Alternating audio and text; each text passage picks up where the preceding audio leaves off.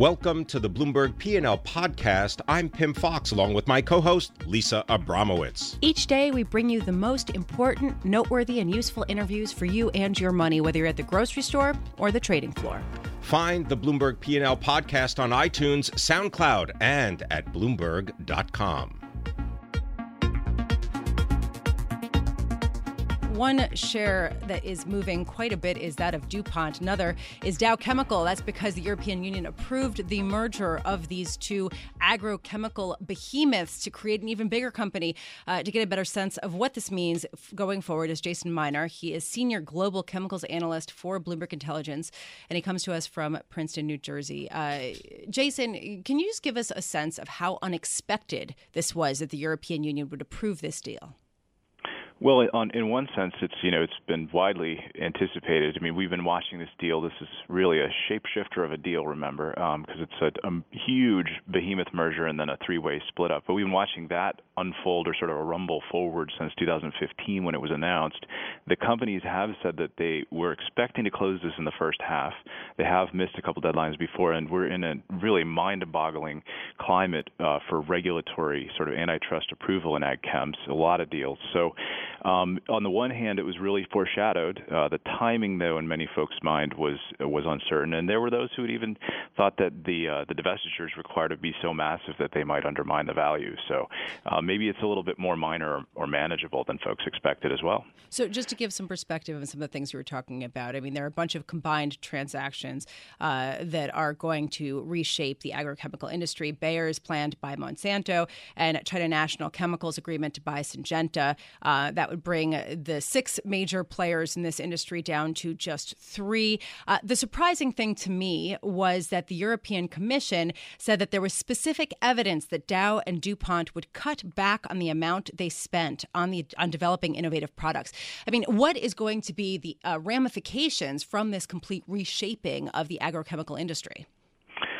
Yeah, you have to, to to feel the fear. You've got to put yourself in the seat of the tractor, right? So the the fear is the farmer is looking at this as exactly what you said, which is the, these labs have generated the yield gains around the world, particularly for corn and soy, but many other crops uh, for for decades now. Uh, and as we as we put these all together, all the names that you've just mentioned, um, we're potentially cutting back on overlaps, right? And Dow DuPont have promised us three billion in cost synergies alone, uh, and and obviously under the hood of that, the EU saw some specifics that looked like it would be a few less test tubes devoted to uh, crop chemicals. So it, it raises the question, though who's left out there that's a strong hand that can buy what comes out of this uh, as a spinoff? Well, uh, and then it raises another question too, which is what is the advantage for these mergers, if not for eventually jacking up prices uh, or having or cutting jobs to such a degree that they are much more efficient? Right. I mean, setting the context, remember we're we're in now we're about to nominally break three years of declining farm incomes. It's been tough times. After biofuels kicked in after 2005 or so, we had a big boom, a lot of investment, and all these companies are looking to cut back now, uh, from fertilizers to seeds. Everybody spent a ton, and and so ultimately, I think the first wave really is uh, cost cuts. Then, if you get a little rise in some of the crop prices, you're right that could have played into a lot of pricing power. So uh, now the stipulation is you got to find strong hands uh, to to put this thing in that'll continue to compete with you. Uh, we got to keep five strong players out there. Who this fifth is going to be is is really uncertain because it'll be a big transformational deal for any of the leftover players probably who could do it. What what parts just to that point? What parts are going to be spun off? What businesses are going to be for sale? So what we're taking out is a, a piece of DuPont's. Um, now they haven't sized it. One could reasonably guess it's a couple billion dollars of sales a year. It's it's a uh, a, a, bunch of um, insecticides and herbicides, uh, and then and and they, so they name specific products. But really, the key is the R and D lab. They said you, you can't take those uh, the Dow and the DuPont R and D programs and put them together, which is obviously where that cost concern came in. You've got to hand that that R and D development and all of your upcoming products, uh, which again is really the core. The, the, the, existing portfolios weren't the worry so much as um, you've got to put the, uh, the the place where the magic happens. You got to keep that lab alive. You got to hand it to somebody else. Um, so so it's a, it's a few it's herbicides, insecticides, and then the R and D program, which is the key. Jason, does this at all play into the debate over genetically modified uh, grains and, and, and other types of foods? I mean, I know that Europe has been much more against gen- genetically modified uh, food, whereas in the U.S. it's more accepted. Yeah, it links in two ways. So one, of the concerns is um, what's happening in all these deals is you're putting together big seed players who have done the biotech stuff with big chemical players, uh, and there's those two things go hand in hand. You often uh, engineer a seed to work with a chemical or a spray, so it's a sort of a seeds plus sprays world we're going into. Uh, it, it, can mean that if you have only certain sprays, you only engineer certain seeds. You reduce innovation that way. Uh, on the other hand, there are alternatives to GMOs that can come out of these labs, and we want to see those alternatives come to fruition, I think. Jason Miner, thank you so much for joining us. A fascinating development in the agrochemical industry. I'm sure we'll be talking about it more coming up. Jason Miner is Senior Global Chemicals Analyst for Bloomberg Intelligence, and he was speaking to us from Princeton, New Jersey.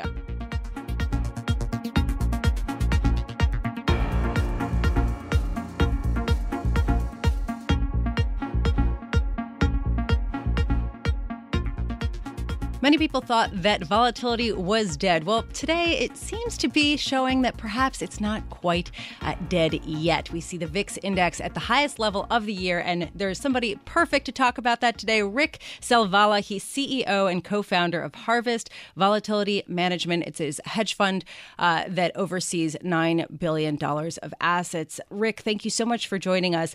I want to start with the VIX. Uh, we are seeing it tick up. From a historical perspective, it is still incredible incredibly low. But are we just seeing the beginning of this swell in uh, volatility in equity markets? Uh, thank you, Lisa. Uh, I think it's a pretty good way to think about it. The the fact that the S&P hadn't had a 1% pullback since early October and we finally saw one uh, late last week and are continuing to see that uh, today uh, means the VIX is waking up. And so um, the VIX's long-term average is you know is, is around 20. Uh, interesting, the last five years or so, the average has been closer to 16. So, um, and to be clear, it's still less than 14. So it, it's, it's, still really low. It, it's still it's still low. It's it's it's traded closer to you know 11, 12 area for much of this year, as we've just seen a, a very a long sustained rally without any real pullbacks, any real reason to be fearful. But um, you know now you're seeing markets wake up to the fact that hey stocks go up and down, and everything that maybe was priced in to perfection, um, maybe there's some questions, and and so now there's more reason to either be fearful or to um, to realize that you know we could see a bit more chop and, and more reason to buy protection. But your fund doesn't doesn't really bet on the direction of volatility. It's not like you wake up every morning and say, "Aha, we're going to finally get it." Um, and if we don't get this pop in volatility, we're going to get sunk, or we do, and we're, we're gonna we're gonna we're gonna win. Um, you're just betting on incremental changes in volatility, uh, correct? Um, that's close. You're, you're like. Seventy percent. You're, you're, right. We're not making judgment calls on the VIX, and we're not making judgment calls on volatility. Um, we are a perpetual seller of volatility, but with limited risk, meaning we use spreads. So we try to we sell the expensive options, but buy the cheap options to limit our risk. So another way to think about it is, um, you know, there is a perpetual richness of implied over realized volatility that's been in place since the 87 crash. And it's about three and a half, four percent. And we're trying to exploit and harvest that. Um, and there are many different ways you can do that, but we utilize index options on the S&P 500, you know, the deepest, most liquid market, um, you know, liquidity, transparency, low, you know, execution costs, etc. Um, and for taxable investors, there's actually tax efficiency in using this SPX index option. So, Rick, you, your firm started in 2008, and one thing that I'm struck by is you're looking to get returns of one and a half to two percent that is sort of overlaid on top of returns that investors are already getting on their other capital. In other words, uh, their investments are used as collateral for you to go out and make these uh, synthetic wagers, uh, and your goal is to gain that sort of incremental extra yield, and in the process, you have amassed nine billion dollars. To me, this, this raises a question about about the hunt for yield. Right. And, you know, if yields do go up, are investors still going to be seeking this incremental yield? And, you know, does it also represent potentially that people are, are looking too hard for it? Uh, great question. Um, the we are very much the tortoise. Uh, this is a this is not a sexy, glamorous strategy where we're looking to hit it out of the park. Um, but when you can add one and a half to two percent to anything, um, you, you, make it a lot better. Uh, meaning, if somebody's long equities and you can add one and a half to two percent, uh, that's going to take you maybe from the middle of the pack to the top decile. But but you could also lose, right? Oh, you can also lose, of course. Uh, you can't add risk without adding, um, you know, the possibility of loss. So uh, part of the, what we do is, you know, we're selling out of the money spreads on the upside and on the downside, which is another way of saying um, a part of the return profile distribution of the S&P to the up and to the down. We create a nice wide band so the market can go up or down and we don't really care. If it goes up too far too fast, um, we're going to lose a little on the call spread side, but we're going to yeah. win on the put spread side, et cetera. So, so do you have certain models to get a sense of when we are going to see these big swings in volatility? You know, uh, the VIX is more reactive than predictive. Um, it will um, it will wake up before big known unknowns. Like you will see it um, higher in front of an election, you know, higher in front of a Fed meeting, higher in front of monthly non-farm payrolls. Right. When there's an event that we know is there, but we don't really know a what the outcome will be, and and and b how the market will react to that outcome. Um, so, um, but we don't have models that are going to tell us what is going to happen. We more react to it, but we have a lot of experience and and we're also looking at the curve and looking right. at where things look richer and look things look cheaper et cetera. But you've been in the business for decades right? And yes. so you've been watching the cycles. And is there anything that gives you a sense uh, that we are going to see a more dramatic swing in volatility this year? Um i don't know. I'm not sure if it'll be more dramatic but i do think we will see um, higher levels of volatility. I think we'll see um, more frequent spikes just because there is such great uncertainty, whether it's um, political uncertainty, economic uncertainty, global uncertainty. Um, I, frankly, and many of my colleagues have been really shocked, actually, that the VIX has remained as low as it has for as long as it has, you know, since the election. Um, and I think today is is probably more like what we're going to see going forward. Um, we will see the the occasional drop down below 12 or so, but I think a VIX in the mid to higher teens is is is a more likely outcome. Where are most of your investors from?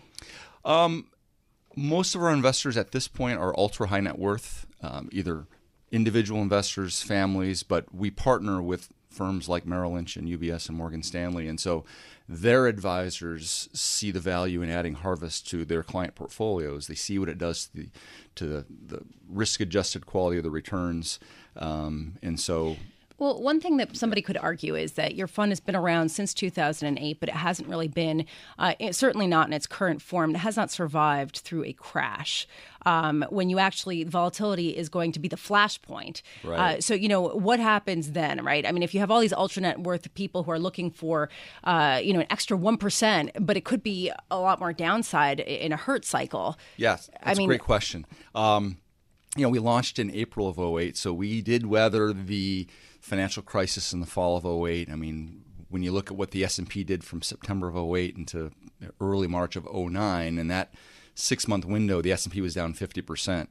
Um, we've weathered a VIX that quadrupled. Uh, you know, its long-term average is 20, and that's about where it was when we launched.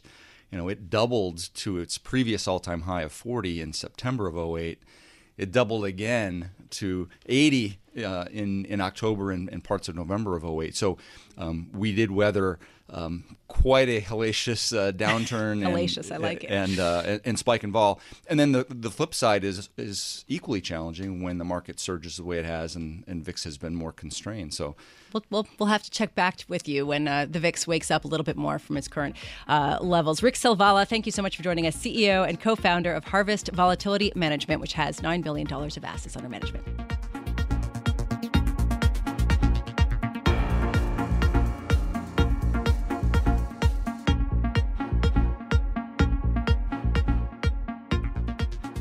Well, it's a sad day. Another sad day in uh, the S and P 500. It is the sixth day of falling uh, index values. What do you make of this, Dave Wilson? Well, I also like to look at the Dow Jones Industrial Average, which I don't. is down for an eighth day. All right, fine. You there know, you go. And if it uh, closes lower, it'll be the longest losing streak since August 2011 when stocks were really kind of falling out of bed. And what's interesting is if you take a step back and think about what's going on, it almost looks like the flip side of what we saw post election, where you know you'd see stocks go up day in and day out pretty much, but not very extreme moves. And you look at where we are now, it's sort of a similar situation. You know, Dow down eight days in a row, you're talking about two and a half percent. Okay, wait, hold on one second though. You raised an interesting question, Dave, which is if we're seeing the reversal of the post-election Trump bump, how much further do the S&P 500 and the Dow Jones have to fall to leave us flat? Well, there's still quite a ways to go. I mean, you look back to where we were uh, just after the election, you see uh, 2100 and change. That's where the S&P started out, and we're about uh, close to 200 points higher than that, even with today's decline. I mean, you can run the numbers on the Dow. You see a similar uh, potential, and it really comes down to at this point you know how much of this is sort of people looking for an opportunity to sell especially as you get close to the end of the first quarter as opposed to real concern about the state of the policy agenda, if you will, uh, given the fact that the uh, health care bill did not manage to get a vote in the House last week. Well, the flip side to the risk off trade is the uh, bullish trade for treasuries. And uh, here with us is Brian Chappatta, who writes about treasuries and, uh, and debt generally for Bloomberg News. Uh, Brian, you wrote a really compelling story talking about how the cost of buying treasuries and hedging against any dollar moves for Japanese investors has actually fallen to the lowest in two years. This should make it a buy for them. They should be rushing into the U.S. to capture the extra yield given how cheap it's gotten, but they're not. Why? They're not because they're just worried about uh, fiscal policy and monetary policy here in the U.S., which is seen as way more volatile than over in Japan, where it's you know persistent easing on the monetary front, and there's nothing going on uh, on the fiscal side that's going to jeopardize things. I mean, in fact, their 10-year rate is basically fixed uh, between like zero and 10 basis points. So they find it's much more attractive potentially to just stay home and, uh, you know, take the, the paltry yield that they got rather than, you know, risk further losses. The losses on the Treasury Index, uh, the Bloomberg Barclays Treasury Index uh, in the final quarter of 2016 was the worst that it's ever been in data going back uh, about 30 years. So uh, it was it was a, a surprising loss on their books. So I'm looking at the 10 year. it's down the most in about two weeks. I'm wondering you know the yield is down the the price is up. I'm wondering who's buying. If japan's not buying if china's not buying if european investors maybe are staying home i mean who, who's coming into the us right now? I mean it seems like in part it's you know the flip side of you know the equity markets you know people who uh, you know were potentially you know betting against uh, betting on interest rates going higher essentially shorting the treasury market. Uh, they might have to cover some of their shorts as they're seeing a risk off uh, here in the market we saw the speculative position uh, in shorts uh, really decline over the past week.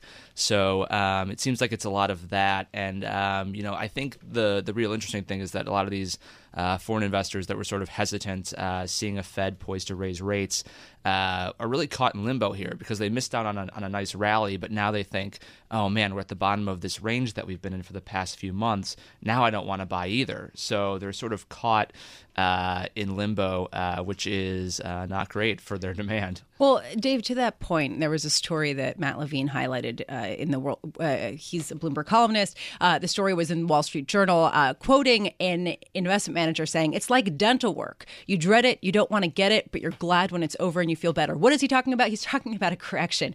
Like everyone's been sort of praying for this pullback in equity so that they can get in at better valuations. What are you hearing from investment funds? I mean, is this is this the time to get back in, or are people waiting for for a lot more? Well, I mean, if you think back over the last year or so, I mean, we've certainly seen plenty of times when stocks have dipped, and you've seen sort of a, a recovery in, in short order. You know, the question is whether this time there's something more gradual going on that will take more time to unwind. Sort of like you say, uh, you know, the the Trump trades, if you will. So you know that that becomes the issue for the moment, and you're certainly seeing that play out today within specific industry groups. You look at the banks; they're lower. You look at the steel companies; they're lower. You know, the banks were supposed to benefit from deregulation, the steel companies from infrastructure spending, and of course, you've got the hospital stocks taken off because the uh, repealing and replacing the Affordable Care Act hit its bump. So, you know, it's just a matter of once you get to shake out, where do things go from here? And Brian, I mean, when you talk with sources, do you get the sense that uh, bond investment managers are generally kind of moving toward a, or back toward, I should say, a slow growth for longer type of environment? Are they basically pricing in the same kind of environment that people were talking about last year and kind of ignoring and casting off the brief reflation hopes that we got after the election? Election? I think that's the underlying tone of the market right now is that, you know, how much has changed from a year ago. And I think it's going to take a few days to shake out here exactly if, you know, this is the death of the reflation trade that we've been seeing since the election, um, or if there is still that potential because we haven't seen treasuries break out of a range that they've been in since basically the start of December because um, there's just been this back and forth of, you know, just sentiment. I mean, will that you know will growth take off or will it be subdued? You know what what's going on with inflation? Is this going to be a persistent thing going right. on? And so um, it's going to take a little while to play out. But I think the underlying tone definitely is you know how, how how sustainable is this? And just to sort of underscore the confusion uh, new york fed president bill dudley uh, has said that he is comfortable with a gradual rate hiking cycle that the economy will cope just fine with that. But james bullard uh, another fed president uh, thinks that potentially it's overkill. And he said in a, in a Bloomberg television interview uh, that it's not necessary to raise rates that quickly if the goal is to keep inflation near target and keep employment unemployment between four four and a half and five percent. So definitely, uh, clearly a, an important debate. Anyway, uh, thank you so much, Brian Chappatta.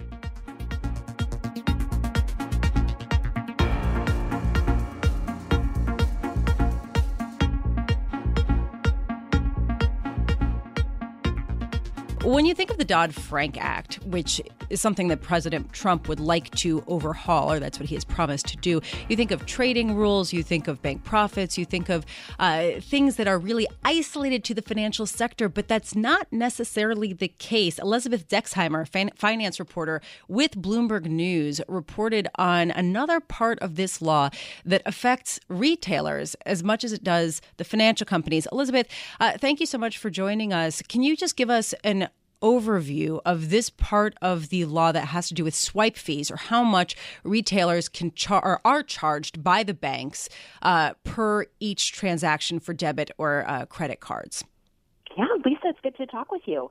Uh, so, sure, this is uh, this is an issue that really gets at the heart of how financial companies, banks, payments firms like Visa and MasterCard make money from debit and credit cards, uh, which is a very lucrative business.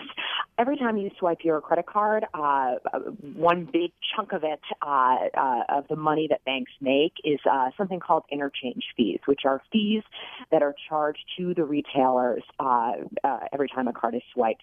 Those fees, particularly for debit cards, as part of Dodd Frank, there was a provision that was added that capped those fees for debit cards. Uh, about $9 billion has been lost to the banking industry in revenue because of that uh, provision. Well, and just the so, direct the opposite side of that is that retailers have kept $9 billion in profits, right? Right, and they argue that uh, they have been able to translate that to lower prices um, at the register for consumers. So you have the, these two, you know, behemoths uh, of industry. Uh, you know, we're talking about uh, Walmart, J.P. Morgan, uh, as well as lots of small businesses, restaurants, uh, and then as well as on the banking side, this stems to small banks, community banks, credit unions that have all felt the effects on this on, on either side. And so, as the House of Representatives in particular takes up this debate around what a package would look like to overhaul Dodd Frank, an updated package, one of sort of the sticking points that has come up is whether or not to include a repeal of this provision. Banks would like to see a repeal of that provision. Retailers want to keep it as the, the law currently is right now. And that's put lawmakers in a very sticky spot, both Republicans and Democrats, because retailers and banks are a very big and important constituent for most lawmakers, as well as an important political uh, contributor from, from both sides. So uh, lawmakers would prefer to continue to put this off. yeah. As, as, you sort of highlighted, you had a, a great list of uh, responses from a number of both Republican and Democrats. Things like, we're listening to everyone. We haven't taken a position on, uh, on this yet. If you contact our office, we'll talk to you about that at another time when I'm prepared. I love the the quotes, is sort of just this sense of wanting to kick the can down the road. And just to be clear, this is the Durbin Amendment. Um, and can you give us a little bit of color, Elizabeth, about how much money and time and how some of these industries are lobbying for their perspective? Sure. So this is really just the latest battle in what has been a nearly decade long fight uh, between these two industries on Capitol Hill. This has also stemmed to the courts. This is, um, you know, an issue that uh, has also come up just in business negotiations. And of course, recently, ever since you know uh, Donald Trump was uh, elected, and sort of the conversation around broader Dodd Frank changes uh, was put on the table, if you will. Uh, they've been both sides have been ramping up uh, their their lobbying and advocacy efforts. One of the one of the strategies, a, a lot of similar strategies that they that both sides have been using for for many years, uh, but again, sort of really ramping up, um, particularly relying on smaller constituents. you know, relying on the small banks, relying on small retailers to really just storm Capitol Hill, letters, phone calls, just right. nonstop. Uh, you know, uh, but it, but it's effective, and that there are so many that these constituents, you know, making noise in any one lawmaker's office is, you know, gets the attention of that that lawmaker. Right. What? What? what I mean, I don't know. One thing that that does this does raise to me is potentially the banks could say, look, we're competitive. We're trying to compete with one another. All that this cap does is remove the uh, sort of inherent competition and remove the the playing field in a way that potentially limits innovation or uh, you know creates sort of ripples that might not be desirable through markets. I mean, what what do the retailers say to that? Sure. So there are both sides uh, point to various data and studies that have been done about the impact, uh, and quite frankly, it's it's not conclusive, and that there are, you know, uh, different sets of data tell different stories. The um, as you just pointed out, the the level playing field and the the competition factor that that banks will will cite.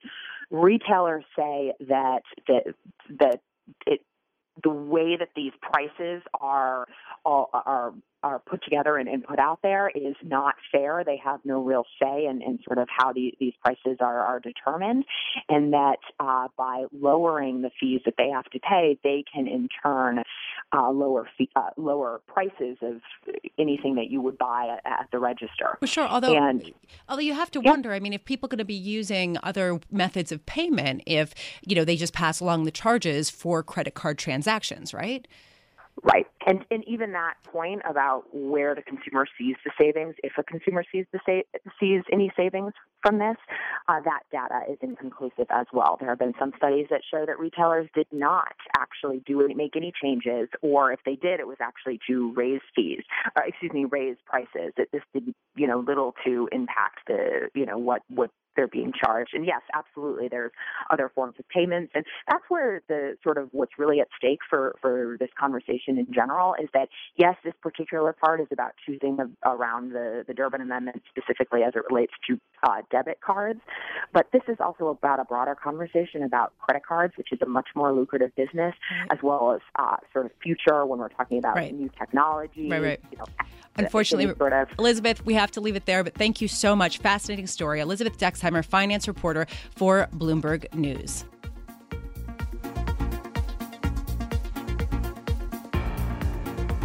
Thanks for listening to the Bloomberg P&L podcast. You can subscribe and listen to interviews at iTunes, SoundCloud, or whatever podcast platform you prefer. I'm Pimm Fox. I'm out there on Twitter at Pimm Fox. I'm out there on Twitter at Lisa Abramowicz1. Before the podcast, you can always catch us worldwide on Bloomberg Radio.